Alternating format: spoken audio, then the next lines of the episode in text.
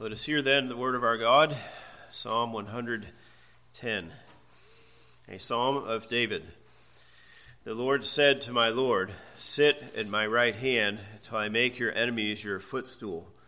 The Lord shall send the rod of your strength out of Zion, rule in the midst of your enemies. Your people shall be volunteers in the day of your power.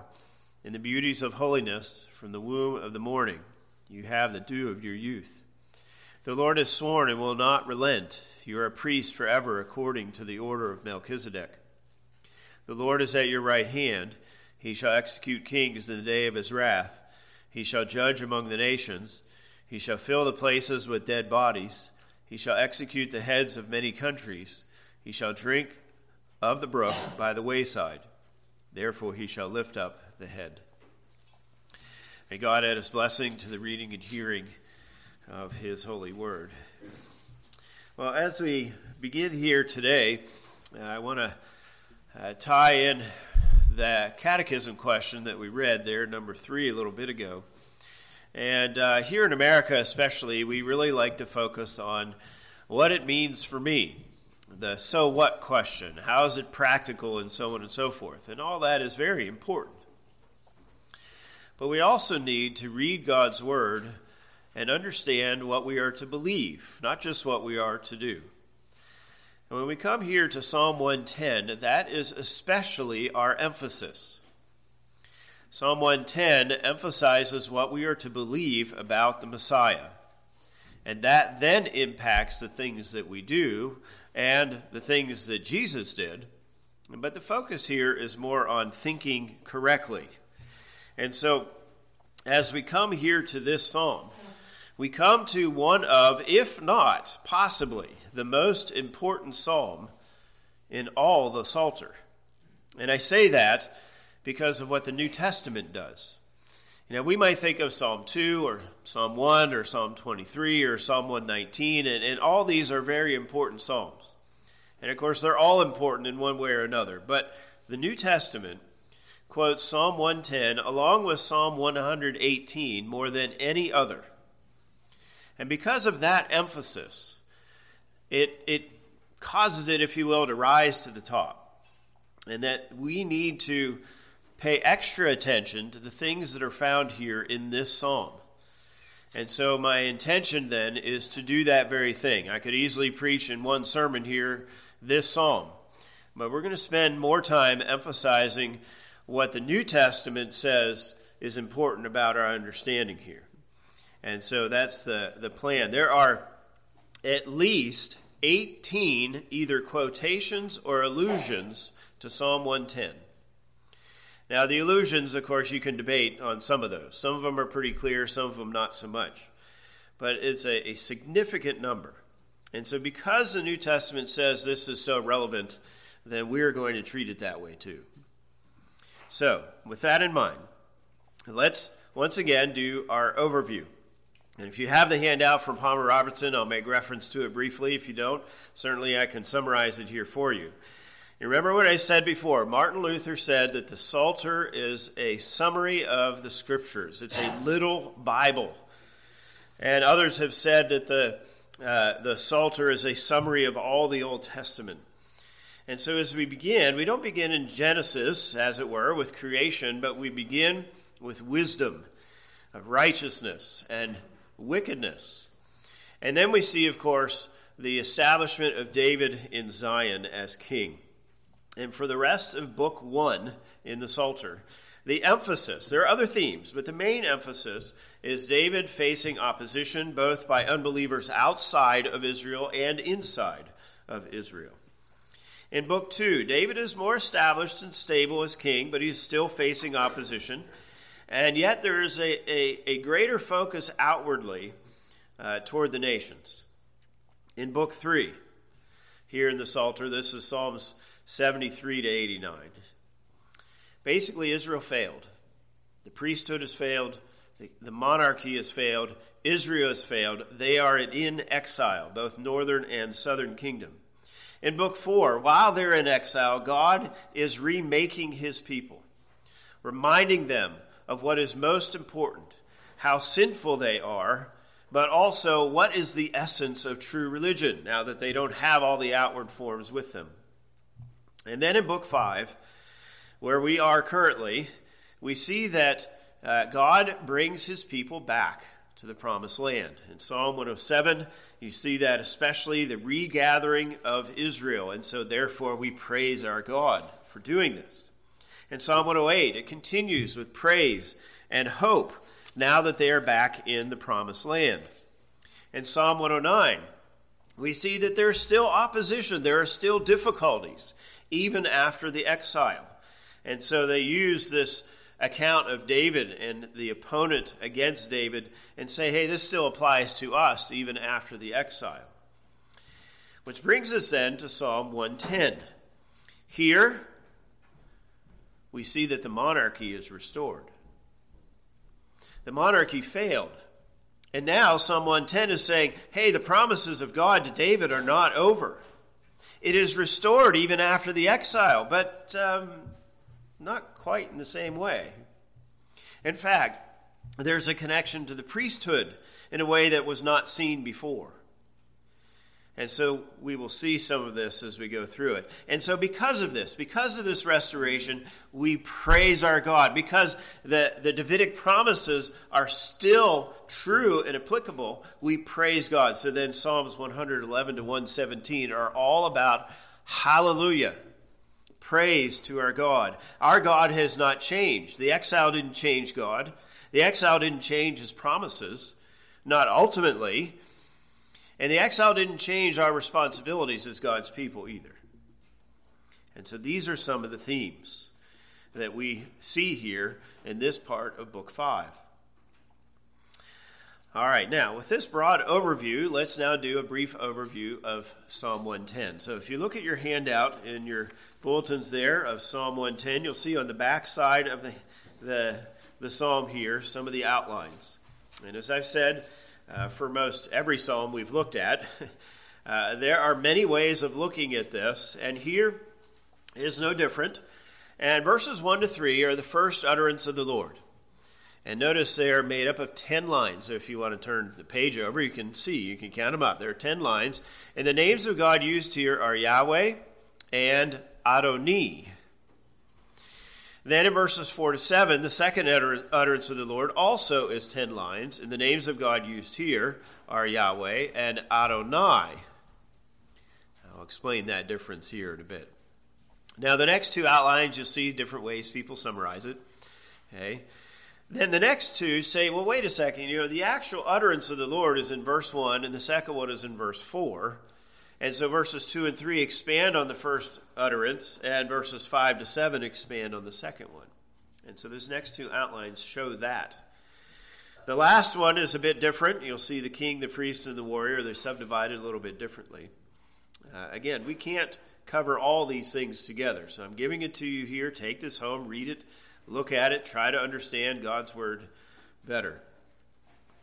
Now, as I always do, I give you some statistics in regard to the names of God. Every passage is uh, uh, gives us various names of God where, wherever we are, and that helps us to understand God's point in that passage. So here there are two key names: Yahweh, and then Adon. But there are two forms of Adon. There's Adoni and Adonai, and we'll have to understand what that means. And then you have the various pronouns referring to those names, so 28 altogether. And David refers to himself twice here in this psalm. All right, so again, I encourage you to read through this and, and check that out um, as you try to understand God's word to us here. Well, let's look here then first at the title. And the title here is pretty straightforward of David, a psalm. Okay, so David wrote it, and it's a psalm. Now remember what I have said. The word psalm implies praise by using musical accompaniment. Okay, it's not just praise, it's not a cappella. Okay, it's assuming that we are using musical instruments of some kind. And so that then typically means it's used corporately, not just individually. And that is certainly what we understand about this psalm, too. All right, now, Let me take you back, for those of you who are here, to Psalm 3. In Psalm 3, that was the first time we saw a title. We started with Psalms 1 and 2, and then we came to Psalm 3, and, and that was the first time we saw a title. And so I talked briefly about this preposition of. Okay, of David in this case. What does that mean? Well, there are actually a variety of, of uh, suggestions out there, but you may recall that I said, based on how the New Testament takes the of, on those few occasions they mention it, they always refer to authorship. And so that has been my approach all the way along. When it says of David, that means David wrote it. It's not something that somebody else wrote about David or something to that effect, but that he actually wrote it. Now, in this case, that becomes exceptionally important. And that's because Jesus said so.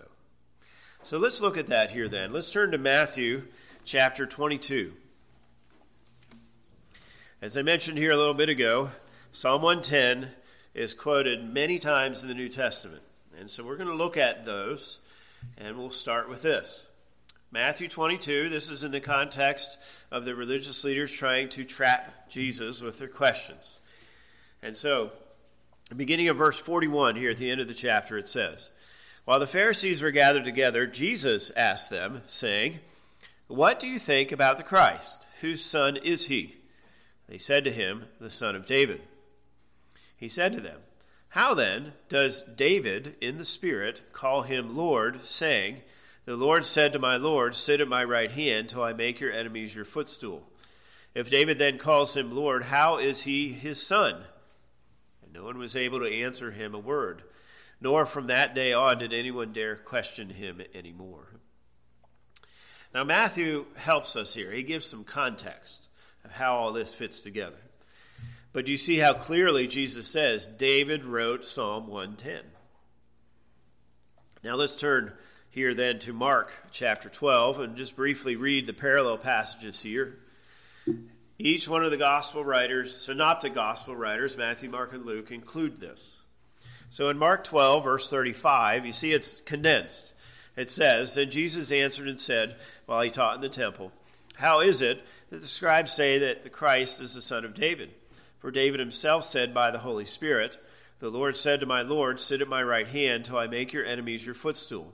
Therefore David himself calls him Lord. How is he then his son? And the common people heard him gladly. And then lastly, let's turn to Luke chapter 20. And here then is Luke's account, very much like Mark's. Okay, but you'll notice a few differences. But in Luke 20, verse 41, and he said to them, How can they say that the Christ is the son of David? Now, David himself said in the book of Psalms, The Lord said to my Lord, Sit at my right hand till I make your enemies your footstool. Therefore, David calls him Lord. How is he then his son? All right, my first point here is to say simply Jesus makes this clear. hey, there's no question that David wrote this. And so, obviously, they thought this was important, and they put all this in here. Every one of them says it. And so, we then need to see the importance of this as well. So, my goal here then is to approach Psalm 110 in this way. We're doing some of this overview first, and then we'll look at this question of Jesus, really, for the rest of our time here today. And so, we're going to talk about the person of the Messiah today. Next week, the plan is to look at the rest of verses, uh, verse 1 through verse 3, and we'll talk about the position of the Messiah. And then the next week, we'll look at verse 4, the priesthood of the Messiah. And then lastly, we will look at the triumph of the Messiah in verses 5 through 7. So, again, because of the significance of Psalm 110, I'm not just going to rush through this. And so that is uh, the plan going forward. so let's look then at the handout again. And let's now uh, look at the first line. First line of verse 1. And it says, Okay, now remember, this is a, an actual translation of the Hebrew. I'm not paraphrasing or smoothing out here. It says, An utterance of Yahweh to my master. Now we're used to the Lord says to my Lord, right? That's what the Septuagint actually says. The Hebrew says, an utterance of Yahweh to my master. An utterance. This word utterance is used all the time in the prophets, but it's only used twice in the Psalms, which highlights this as well. It's standing out, you might say. And so, uh, certainly, all that God says is important. But this word is extra important. It's extra important because David is referring to the promises that God has given to him, and of course, how it points us to the coming Messiah. Now, notice then the name that God, of God that he uses. He uses the name Yahweh, which is really no surprise. The name Yahweh, of course, emphasizes God, who is our covenant Lord, the one who has entered into a covenant relationship with his people. Now, he's not just God, he's not just our maker. He is the one who has said, I'm going to marry you. I'm going to be in relationship with you, my people. And so David is saying, okay, the covenant Lord of Israel my covenant Lord, the one who entered into covenant with me in the Davidic covenant, he is speaking, basically. Okay? And so notice then how he says this. And so Yahweh is speaking, and then it says, to my master or Lord. Okay, now, first of all, note the, the pronoun my. Okay, we've already answered the question. This obviously refers to David. But the thing that we do need to make a careful distinction on is that this word here is Adoni in the Hebrew. The one in verse 5 is Adonai. What's the difference? What does it mean? What is its significance? Well, when we have the name Adonai, like we have in verse 5, it almost always refers to God Himself. There are just a few occasions where it doesn't. Now, when you add a suffix to it, uh, you have a pronoun on the end, then it can refer to, to humans or God. But when it's just Adonai, almost every single one of them is God. Now, let me say the name Adonai, Adon in all the various forms is found 775 times in the Old Testament. And I've looked at every single one of them to tell you what I'm telling you now. Okay? So almost every time just a few times, Adonai does not refer to God. And that's what we have in verse 5. Do you see the implications of the Trinity there? With that brief statistic. Okay. Now, what about when Adon ends with the E, Adoni? That's what we have in verse 1. Well, every time it refers to a human master, except for these. In Joshua 5, verse 14, when the commander of Yahweh's army came, Joshua called him Adoni. In Joshua 6, when the angel of Yahweh came to him, he called him Adoni at first. That's in verse 13. In verse 22, once he realized it was the angel of Yahweh, he didn't say Adoni. In Daniel chapter 10, a few times when the angel comes to him, he calls him Adoni. And then in Zechariah, when the angel came to him for the various visions, he calls him Adoni. Now, here's the point. Okay? When Joshua, Daniel, and Zechariah are referring to Adoni, they're referring to someone that they thought was not God, an angel. Okay? Until they realized it was God, and then Joshua changes his language there in chapter 6. In other words, when we see verse 1, the utterance of Yahweh to my master, this is referring to a human. Now, check out the implications of that. That is quite significant. Don't run to the New Testament too soon. What did David mean by that? An utterance of Yahweh to my human master. What's he saying? Well, as you might expect, there have been many suggestions over the centuries as to what he meant by that. So, for example, some say this is actually not David, it's a court poet, and the court poet is referring to David. David is the master, David is the Lord. Well, as I've already indicated to you, hey, the most natural way of taking of David means David wrote it. And so it has to refer to David. And Jesus makes it clear if there were any questions. so that doesn't work, even from the beginning. That does not work. So other people have suggested, well, yeah, this is David speaking. Now, what master are we talking about? Well, part of that has to do with when David may have written this psalm. What was the context? Well, some people have suggested that it was written when David was established as king in Zion. So just like Psalm 2, Psalm 110 was written in that context. Um, okay, possibly. I'm not sure it fits so well, but that's one position that uh, some have presented. Others say it took place when David brought the ark to Jerusalem.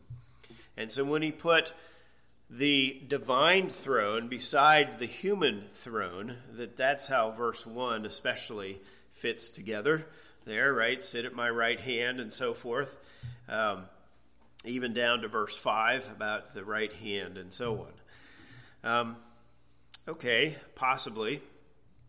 Um, but I think that the most referenced uh, scenario is, is this next one. And this is the one I think makes most sense. Okay?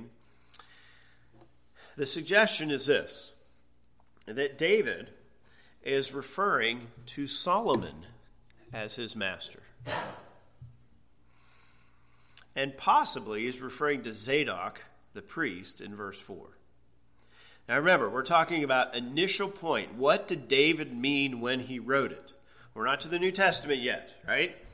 So, what did David mean when he wrote it? Well, let's turn to 1 Kings here a moment and chapter 1. 1 Kings chapter 1. Now, I encourage you to read the whole of the chapter, but we can't do all that here together today.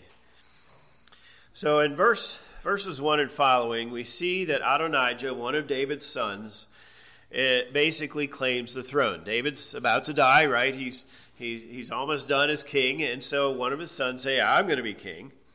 And if you look at uh, verse 7 especially, it says that Joab of the army and Abiathar the priest, remember the one that was with David when he was running from Saul, they sided with Adonijah.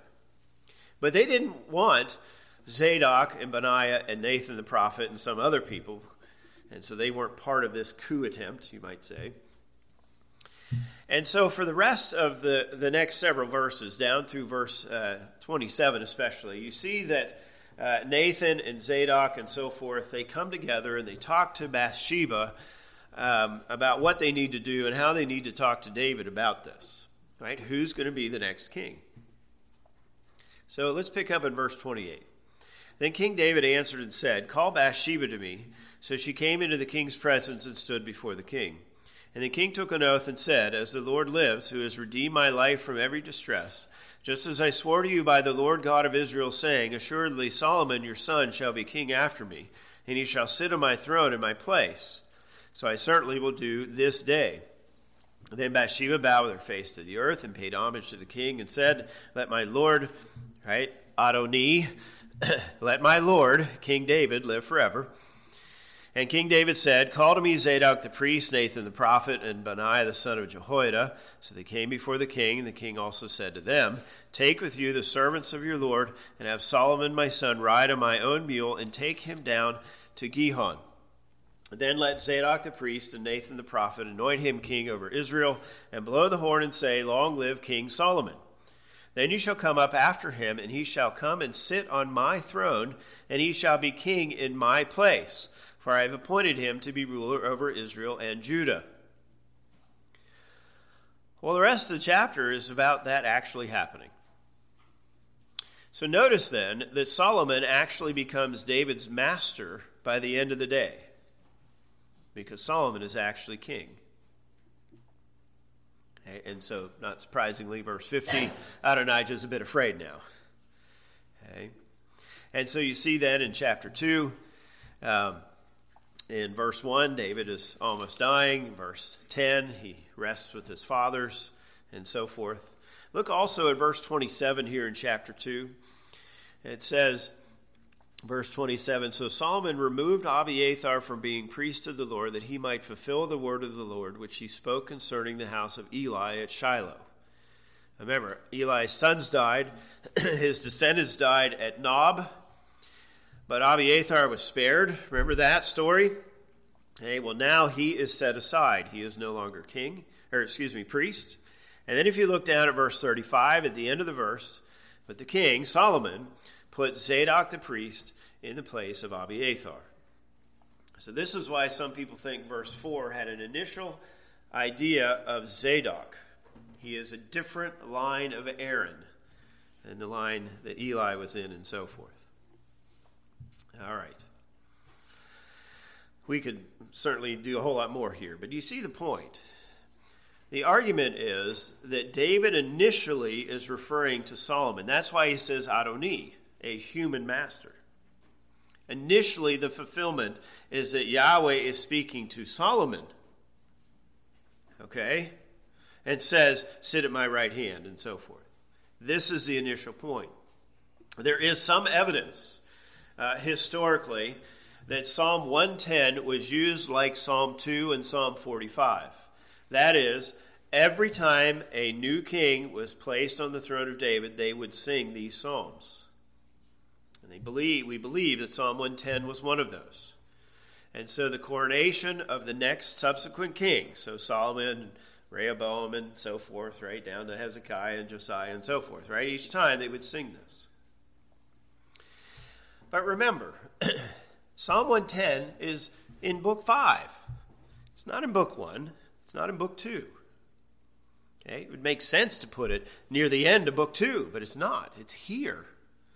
It's in book 5.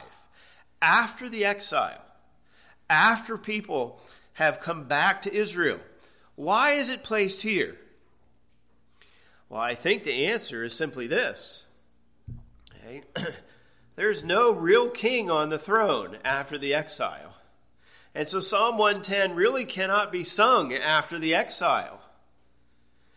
And so they're starting to look more deliberately for a greater king, a greater master, a greater son of David. Now they've been looking for it since 2 Samuel chapter 7, but and even all the way back to Genesis 3:15, but now after the exile they're looking for it in a much greater way. And and and even after the exile, you have Zerubbabel, descendant of David, but he's not ruling as king. Instead, Zerubbabel and Joshua the high priest kind of work together. A combination of the priest and the king after the exile. Do you see how God in His providence is preparing them for the uniting of these offices in one person? Zechariah says this in one of his prophecies.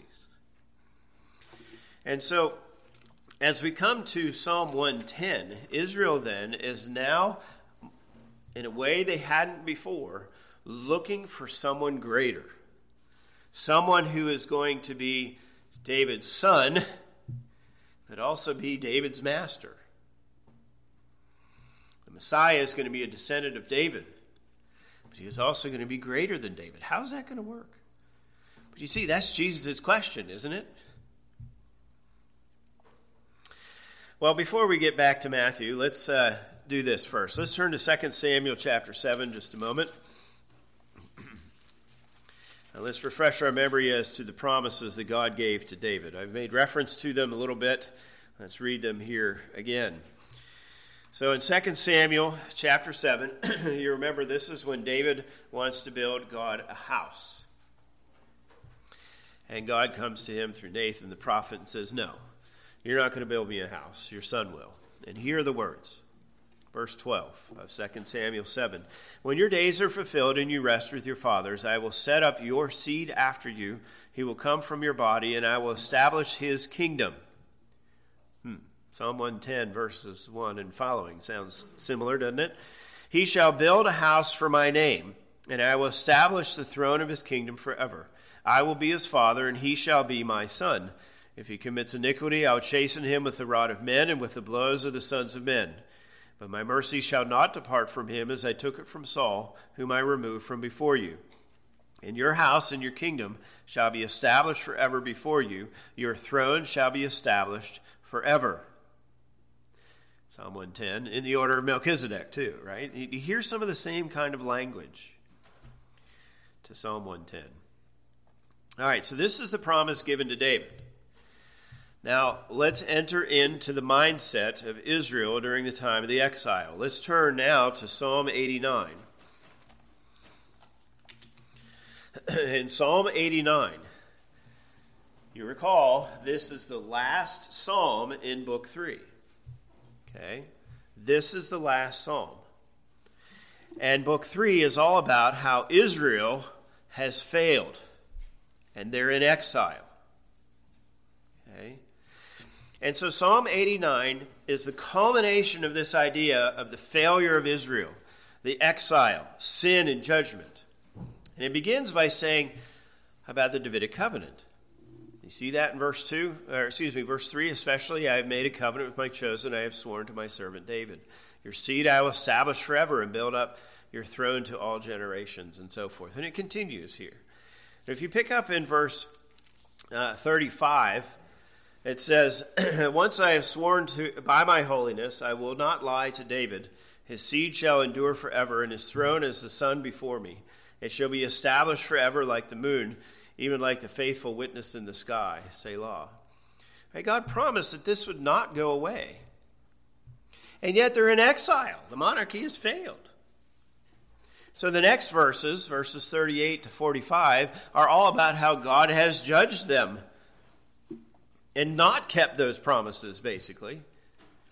And then in verses 46 to 48, how long will this go on? Okay. And then in verses 49 to 51, hey, where are your for- former loving kindnesses? Do you hear them? Do you hear the angst? Do you hear the, the sorrow and the despair? Okay. Well, now we come to book 5, and we come to Psalm 110, and the Davidic covenant is reintroduced. Do you see why then there are seven hallelujah psalms that follow Psalm 110? We thought the Davidic covenant was over. We went into exile. Even after they come back, there's no real king. Zerubbabel is not really a king. And yet, the Davidic covenant is reintroduced. And so we praise our God for it. Do you see how Book 5 is fitting together in this way? Now, during the time from Malachi to Christ, they were looking for this Davidic son. Now, what often happened is they looked for a Messiah that was a priest, they looked for a different Messiah who was a king, and some would even look for a third kind of Messiah who was a prophet. And what Jesus did when he came was say, hey, it's all in one person, me. But in the meantime, they're looking. And for example, it was very common in the time of the Maccabees to see the fulfillment of Psalm 110 in Simon the high priest. Okay. Now let's turn back to Matthew chapter 22. We tend to read this and say, ah, oh, how foolish. Why, why don't they understand this? But can you now understand why they didn't know what to say to Jesus? There were all these different views. These aren't just views that we've come up with over the last uh, two millennia. These were questions people asked before Christ came. And so when Jesus says, whose son is the Christ, they say, oh, the son of David. Well, yeah, everybody knows that. Okay. But how then does David in the Spirit call him Lord? And they're like, well, I don't know. Now, surely there were some who did not want to answer because they hated Jesus. But there were also others, surely, who just didn't know. And so Jesus is saying, look, we've got to put this together. The master he's talking about in verse 1 is the son of David. We've got to put this together. So let me pause and bring all these thoughts up together here a moment. I was giving you some of the different views, and I've been emphasizing what I think is the right view here of our understanding. And I think that Psalm 110 must be understood in its initial context, and the best way of understanding that is that David is referring to Solomon here initially, and possibly Zadok. And probably for each subsequent king, they kept singing this. But after the exile, it took on a messianic flavor in a way it had not prior to the exile. And yet, from the beginning, it always pointed us to Jesus. But again, if you're if you're thinking of progressive revelation, right? If you lived in the time of David, you lived during the time of the exile, you don't have the 2020 vision that we have now because of the words of Jesus. Right? And so they're they're wondering, how does this fit? But Jesus comes and says, you know, it always pointed to me. There are types, there are shadows. Yes, you have Solomon and these things, but ultimately it's always pointed to me. So let's turn now to Acts chapter 2. Acts chapter 2. This, of course, is Pentecost. And Peter begins by responding to the speaking in tongues with Joel 2 and so forth. And then he turns to Psalm 16 and says, Yeah, Jesus rose from the dead. And then he quotes from Psalm 110. And so pick up in verse 34 of Acts 2. For David did not ascend into the heavens, but he says himself, right? Note, David's the author, right? The Lord said to my Lord, Sit at my right hand till I make your enemies your footstool. Therefore, let all the house of Israel know. Right? Remember, Jesus asked the question. Right? So let everybody know the answer to that question. Know assuredly that God has made this Jesus, whom you crucified, both Lord and Christ, Messiah, the Son of David. Do, you hear what Peter is doing here? He's, he's bringing it all together in this statement. The anointed Son of David is David's Lord. He, he was a human master at first, Solomon, but he's much greater than that. But yet, do you see, Jesus is our human master. He has humanity, he's the God man. Let's turn then to Romans chapter 1. And this is one of those passages where we can debate is this an allusion to Psalm 110 or not? But listen to what Paul says.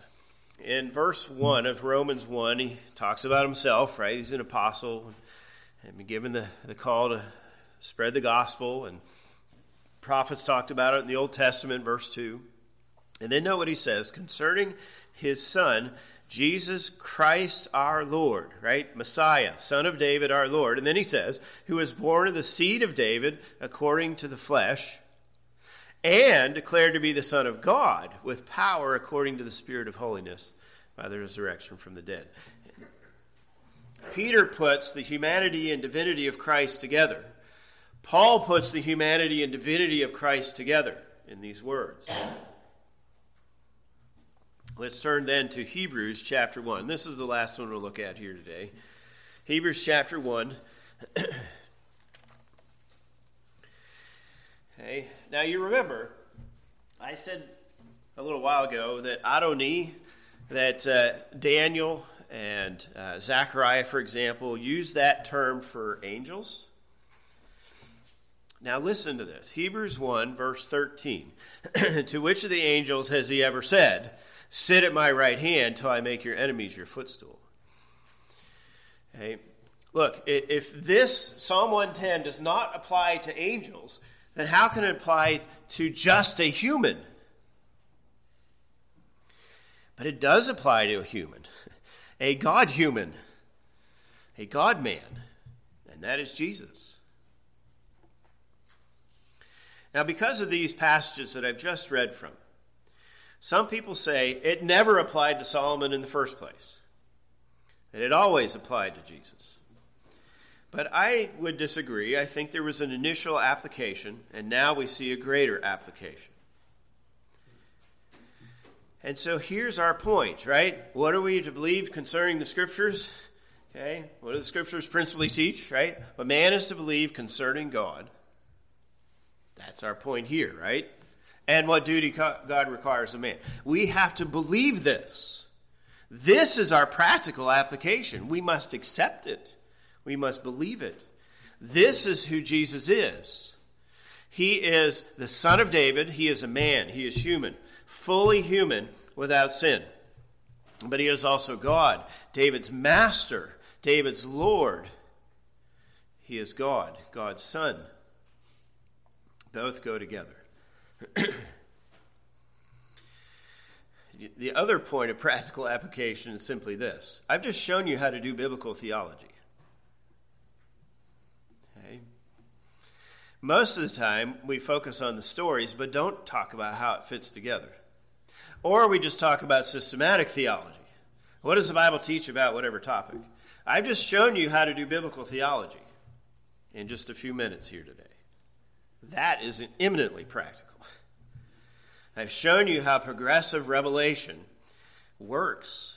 It starts with an initial idea, they're looking for something greater, and then it culminates, in this case, in Christ specifically. And so, we must believe that Jesus is God and man. If you believe that Je- Jesus was just a good teacher, then you're not a Christian.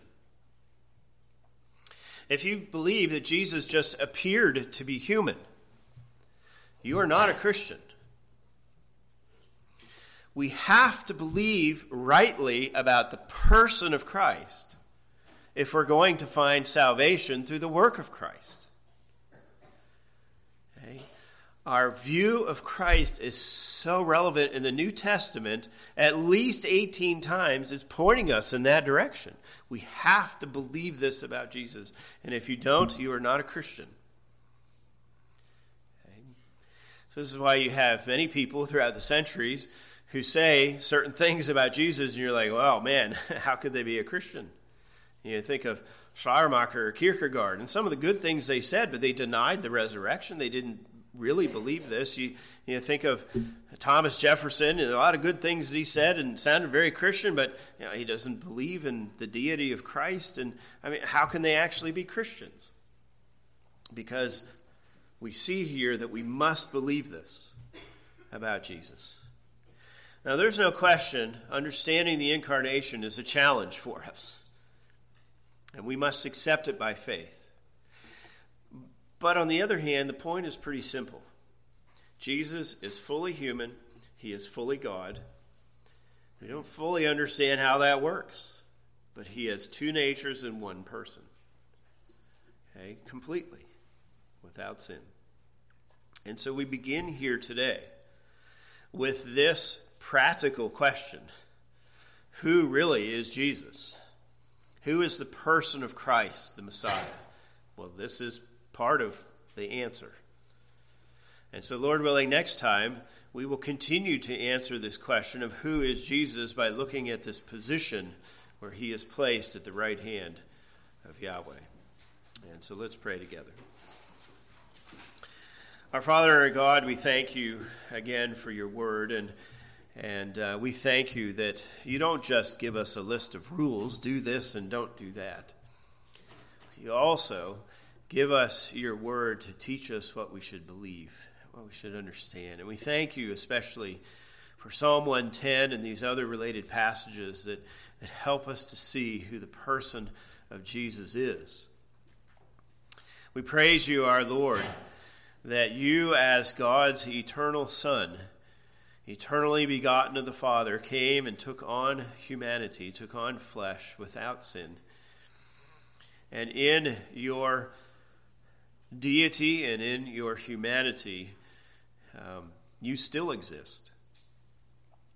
And because of your person, we know then that salvation is fully accomplished.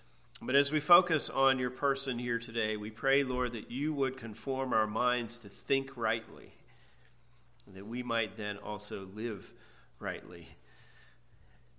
We pray, Lord, that you then would would be honored in this, and that Christ would be exalted, and that uh, his person would always be elevated in our minds and thus in our lives. We pray all these things then in Jesus' name. Amen.